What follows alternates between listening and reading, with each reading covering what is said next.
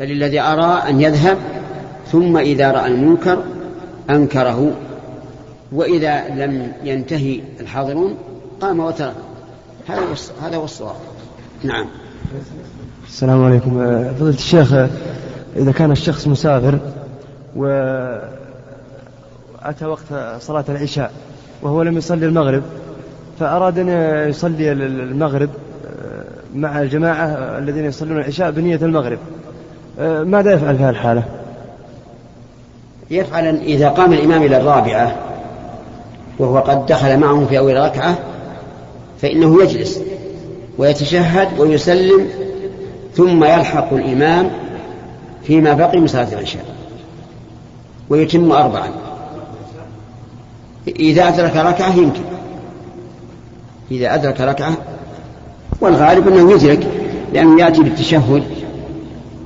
ويعجل فيه وبالتعوذ من عذاب جهنم ومن عذاب القبر ثم يدخل مع الإمام ويدرك الركوع.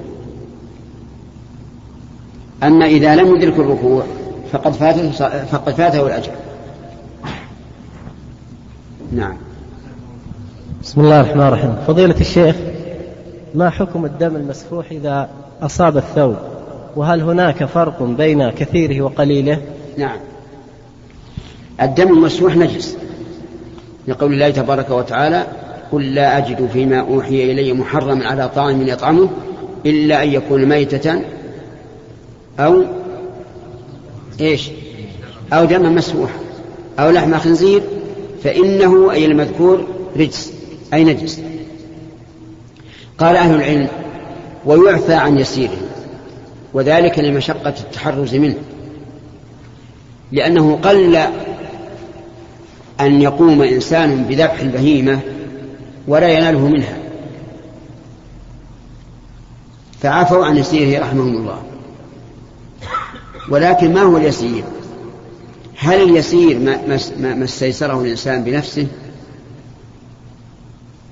أو ما استيسره عامة الناس؟ الجواب ما استيسره عامة الناس. لأننا لو جعلنا كل إنسان وما يرى في نفسه لكان صاحب الوسواس يرى إيش؟ اليسير كثيرا. والمتهاون يرى الكثير يسيرا. فلذلك نقول العبرة بأوساط الناس. وأما تقديره بربع درهم أو ما أشبه ذلك فلا فلا حظ له من النظر لأن هذه التقديرات لا بد أن يكون فيها دليل. نعم.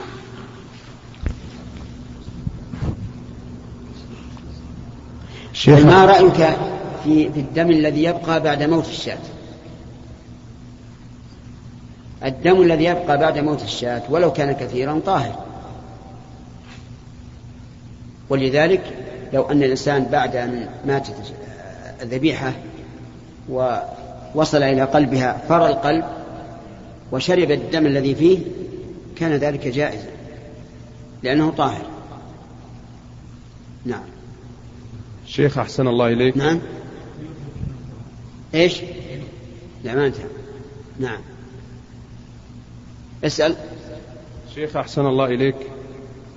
قال بعضهم إذا بدأ الإنسان الدعوة في قوم كثر, كثر فيهم الشرك والطواب بالقبور والاستغاثة والاستعانة بغير الله يبدأ الإنسان بتوحيد الربوبية.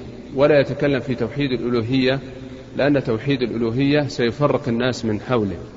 فهل هذا القول صحيح؟ والله هذا يجب الإنسان ينظر في الأمر ويصبر حال القوم وهم إذا دعوا أو إذا بين لهم توحيد الربوبية فلا بد أن الإنسان يستطرد ويقول مثلا هذا الرب الذي خلق كل شيء لا يجوز أن نسوي به غيره ممن لا يخلق شيئا. كما قال عز وجل أيشركون ما لا يخلق شيئا وهم يخلقون؟ لأن أخشى أن استمر في تقرير توحيد الربوبية. يعجز فيما بعد عن تقرير توحيد الألوهية. فليطاع عن هذا بهذا. كما كانت الرسل عليهم الصلاة والسلام إذا دعوا إلى قومهم يقولون اعبدوا الله واجتنبوا الطاغوت نعم. يا شيخ مرق لحم الإبل ينقض الوضوء أم لا؟ نعم. مرق لحم الإبل ينقض الوضوء أم لا؟ مرق لحم الإبل لا ينقض الوضوء. على القول الراجح. لأن النبي صلى الله عليه وعلى آله وسلم قال توضأوا من لحوم الإبل. ولأنه لما أمر العرنيين أن يذهبوا إلى إبل الصدقة ويشربوا من أبوالها وألبانها لم يأمرهم بالوضوء مع أنهم يشربون لبنا فالذي ينقض هو اللحم سواء كان لحما أحمر أو شحما أو أمعاء أو كرشا أو كبدا أو رئة أو قلبا كل ما كان يؤكل من البعير فإنه ينقض الوضوء.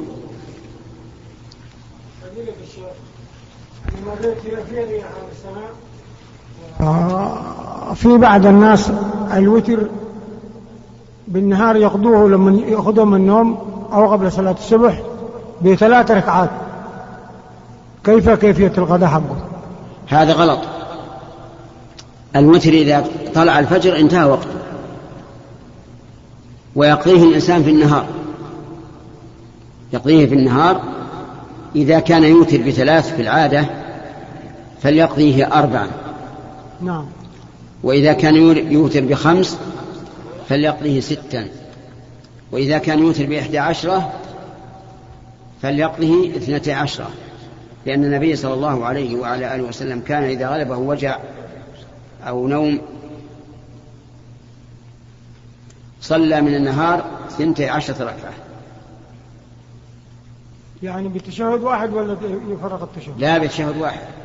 جزاكم الله خير ولا يجوز بتشهدين لأنه لو, لو جعله بتشهدين أشبه صلاة المغرب. وقد نهى النبي صلى الله عليه وسلم عن الوتر بما يشبه صلاة المغرب. نعم. بعد. شيخ الحائض هل تقرأ القرآن يا شيخ؟ الحائض لا تقرأ القرآن إلا لحاجة أو مصلحة. فالحاجة مثل أن تخاف من نسيانه أو تكون معلمة تقرأ القرآن على الطالبات أو تكون متعلمة تسمع المدرسة ما حفظت من القرآن. هذه حاجة. فإذا كان هناك حاجة فلا بأس. أو امرأة تخاف أن تنسى القرآن فلا بأس أن تقرأ. القرآن وما عدا ذلك فالأفضل ألا تقرأ.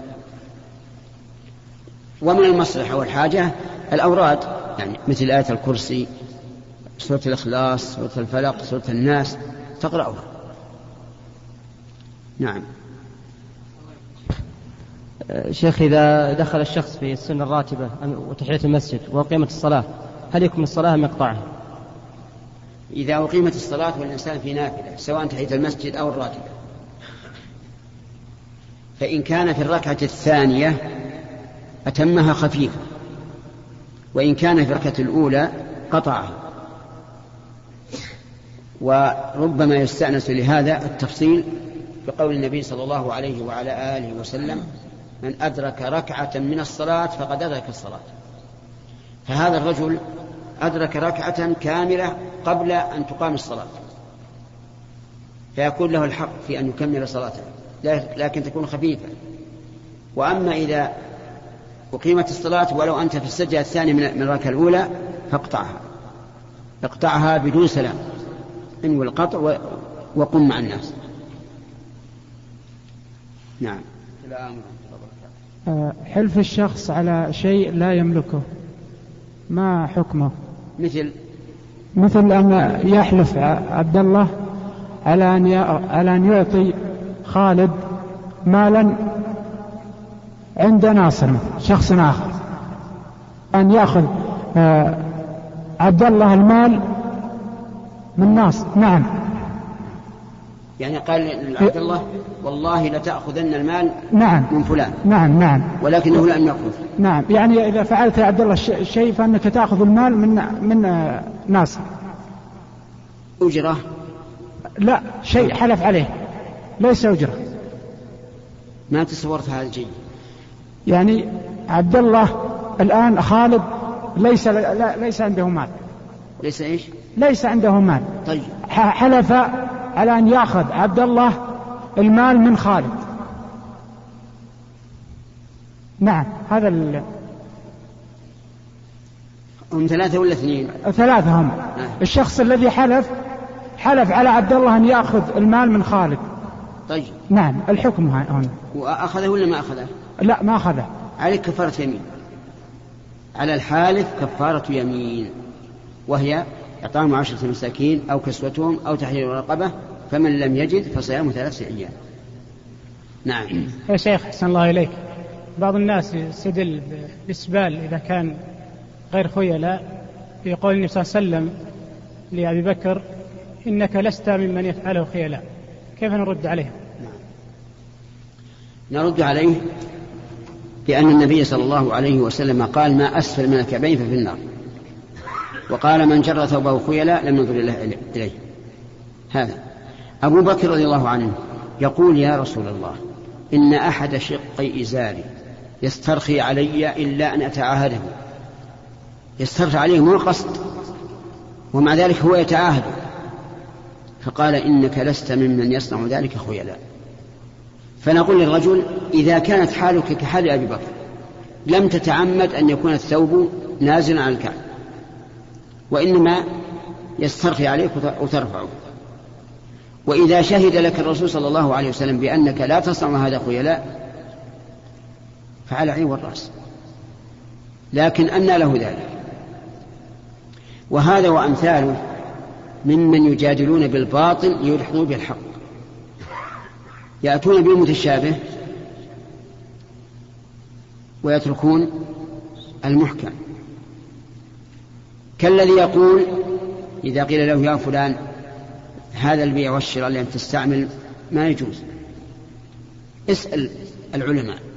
فقال يا أيها الذين آمنوا لا تسألوا عن أشياء إن تبد لكم تسؤكم.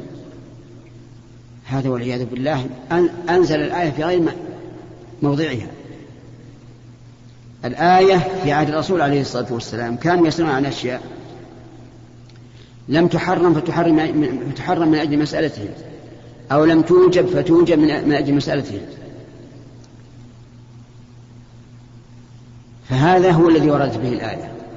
أما الآن فيجب على كل إنسان ذكر له أن هذا واجب أو أن هذا محرم أن يسأل ويستثبت. وفي هذه الحال لا يعذر بالجهل. يعني لو أنه مثلا فيما بعد فرط في واجب أو فعل محرما وقد نبه ولكنه تهاون فهذا لا يعذر بجهله. وذلك لتفريطه في عدم إيش؟ السؤال. عرفت؟ السائل هل عرفت؟ طيب الحمد لله. ثاني. يلا يا فيصل. شيخنا الله. يجزاك الجنة. يرفع منزلتك في الدنيا وإياكم من سمع. فيه الآن الصيف يا شيخ. تعرض مكاتب الخطوط السفريات تذاكر بالتقسيط. تأخذ هذه المكاتب التذاكر أو المقاعد تحجزها من الخطوط العامة وتزيد عليها مبالغ ثم تقصدها على من أراد أن يسافر. وهذا يكثر جدا في الصيف. فنريد الحق في ذلك. جزاك الله الحق إن شاء الله ما ما أقول أصل السفر إلى البلاد الأوروبية أو البلاد اللي غير أوروبية لكنها كلها خلاعة كلها فساد. الخمر في الأسواق يباع علنا النساء يتبرجن ويعرضن أنفسهن ليس بالقول ولكن بالفعل. وما أشبه ذلك أرى أن لا يسافر أحد لهذا. لأنه سيخسر وقتا وسيخسر مالا وسيخسر دينا وسيخسر خلقا. فلا يحل له أن يسافر على هذا الوضع أصلا. ثم يجب أن نعلم أن هذه المكاتب منها ما هو خبيث. يسهل على الأغرار السفهاء الأمر ويقول نعطيك تذكرة مؤجلة لإغرائهم على السفر. فينبغي لنا أن نقف ضد هذا الرأي. وإلا فإنه لا بأس أن الإنسان يؤجل شخصا بمئة إن كان نقدا وبمئتين إن كان مؤجلا ما في شيء. لكن أصل الغرض غرض سيء. شيخ أحسن. لا أصلا أنا قلت لك أصل السفر ما يجوز. هذه ما تعتبر أجرة راكب كيف يزيد عليه المبلغ؟ ما يخالف يزيد عليه المبلغ لأني أجلت الثمن. الأجرة يعني. مثل ما لو قلت هذا البيت أؤجره بألف ريال السنة لمن أعطاني إياها نقدا. وبألف ومائتين لمن أعطاها بالتقسيم أحسن الله إليك. إذا سقط الجنين قبل تمام أربعة أشهر وهل تعتبر المرأة نفساء؟ نعم. النفاس قال العلماء يثبت إذا تبين في الجنين خلق الإنسان. أصبر. ويتبين في خلق الإنسان من ثمانين يوم فما فوق. يقول الله تعالى ثم من مضغة مخلقة وغير مخلقة. المضغة تبدأ من ثمانين يوم. من ثمانين يوم فما فوق يمكن يخلق. فمتى خلق وتميزت رجلاه ويداه ورقبته ورأسه وجب أن صار الدم دم نفاس وما قبل ذلك الدم دم فساد لا يمنع من صلاة ولا صيام ولا زوج. شيخ أحسن الله إليك. ما حكم التصرف في المال الذي أوصى به شخص إلى أن يسلمه إلى غيره إلى إلى إلى أحد؟ فتصرف هذا الشخص دون إرادته مثل أن كان في مثلا مقالة ولم يجد عنده مالا فوجد هذا المال الذي وكل به لكي يسلمه فتصرف فيه.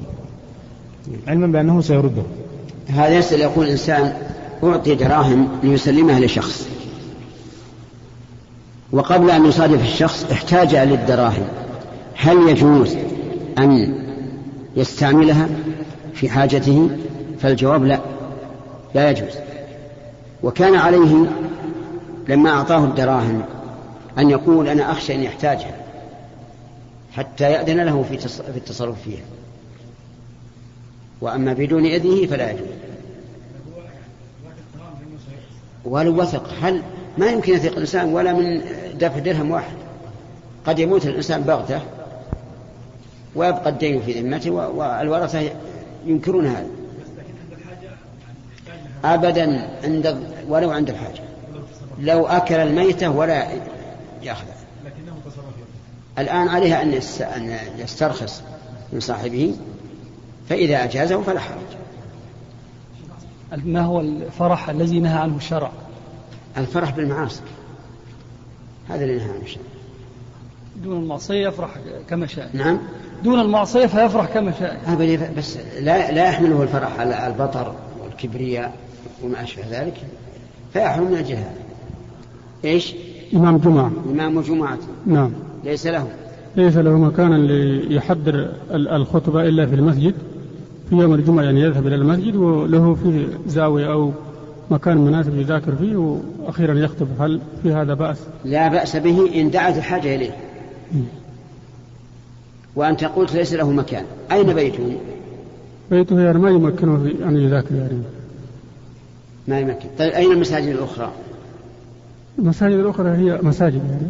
إيه يذهب المسجد هذا المساجد. مسجد آخر يعني. مسجد آخر. ويهيئ فيها الخطبة ثم يأتي إلى مسجده الذي يريد أن يخطب فيه في وقته. جزاك الله خير. إذا قمت إلى فائتة من صلاة فهل أرفع يدي كالرفع لتكبيرة الإحرام؟ إذا قام المسبوق بعد سلام إمامه فلم أعلم في ذلك سنة لكن بناء على أن القيام من التشهد الأول ترفع فيه الأيدي فهذا مثله البنية على قبل نعم.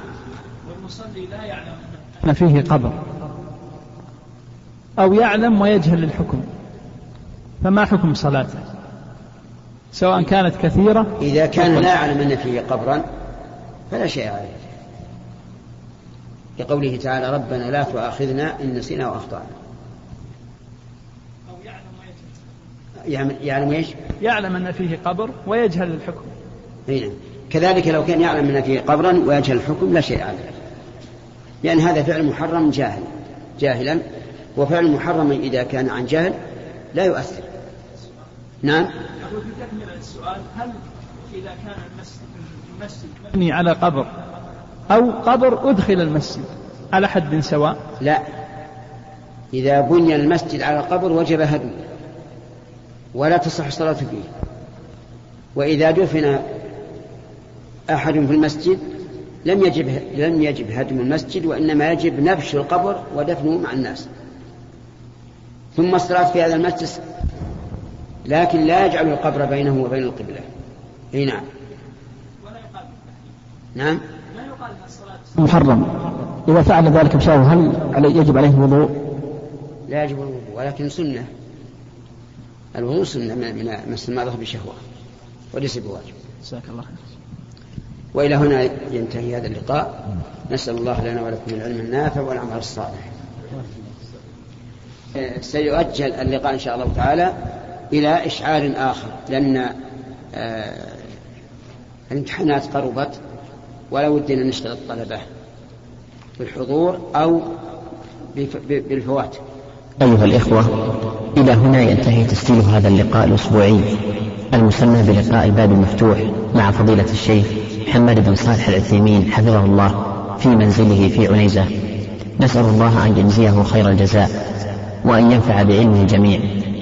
وتقبلوا من إخوانكم في مؤسسة الاستقامة الإسلامية للإنتاج والتوزيع في عنيزة أطيب التحايا والاستقامة ترحب بتواصلكم معها على العنوان التالي السعودية عنيزة رقم الهاتف صفر ستة ثلاثة ستة أربعة خمسة ثمانية ثمانية صفر صفر ستة ثلاثة ستة أربعة ثمانية ثمانية ثمانية صفر.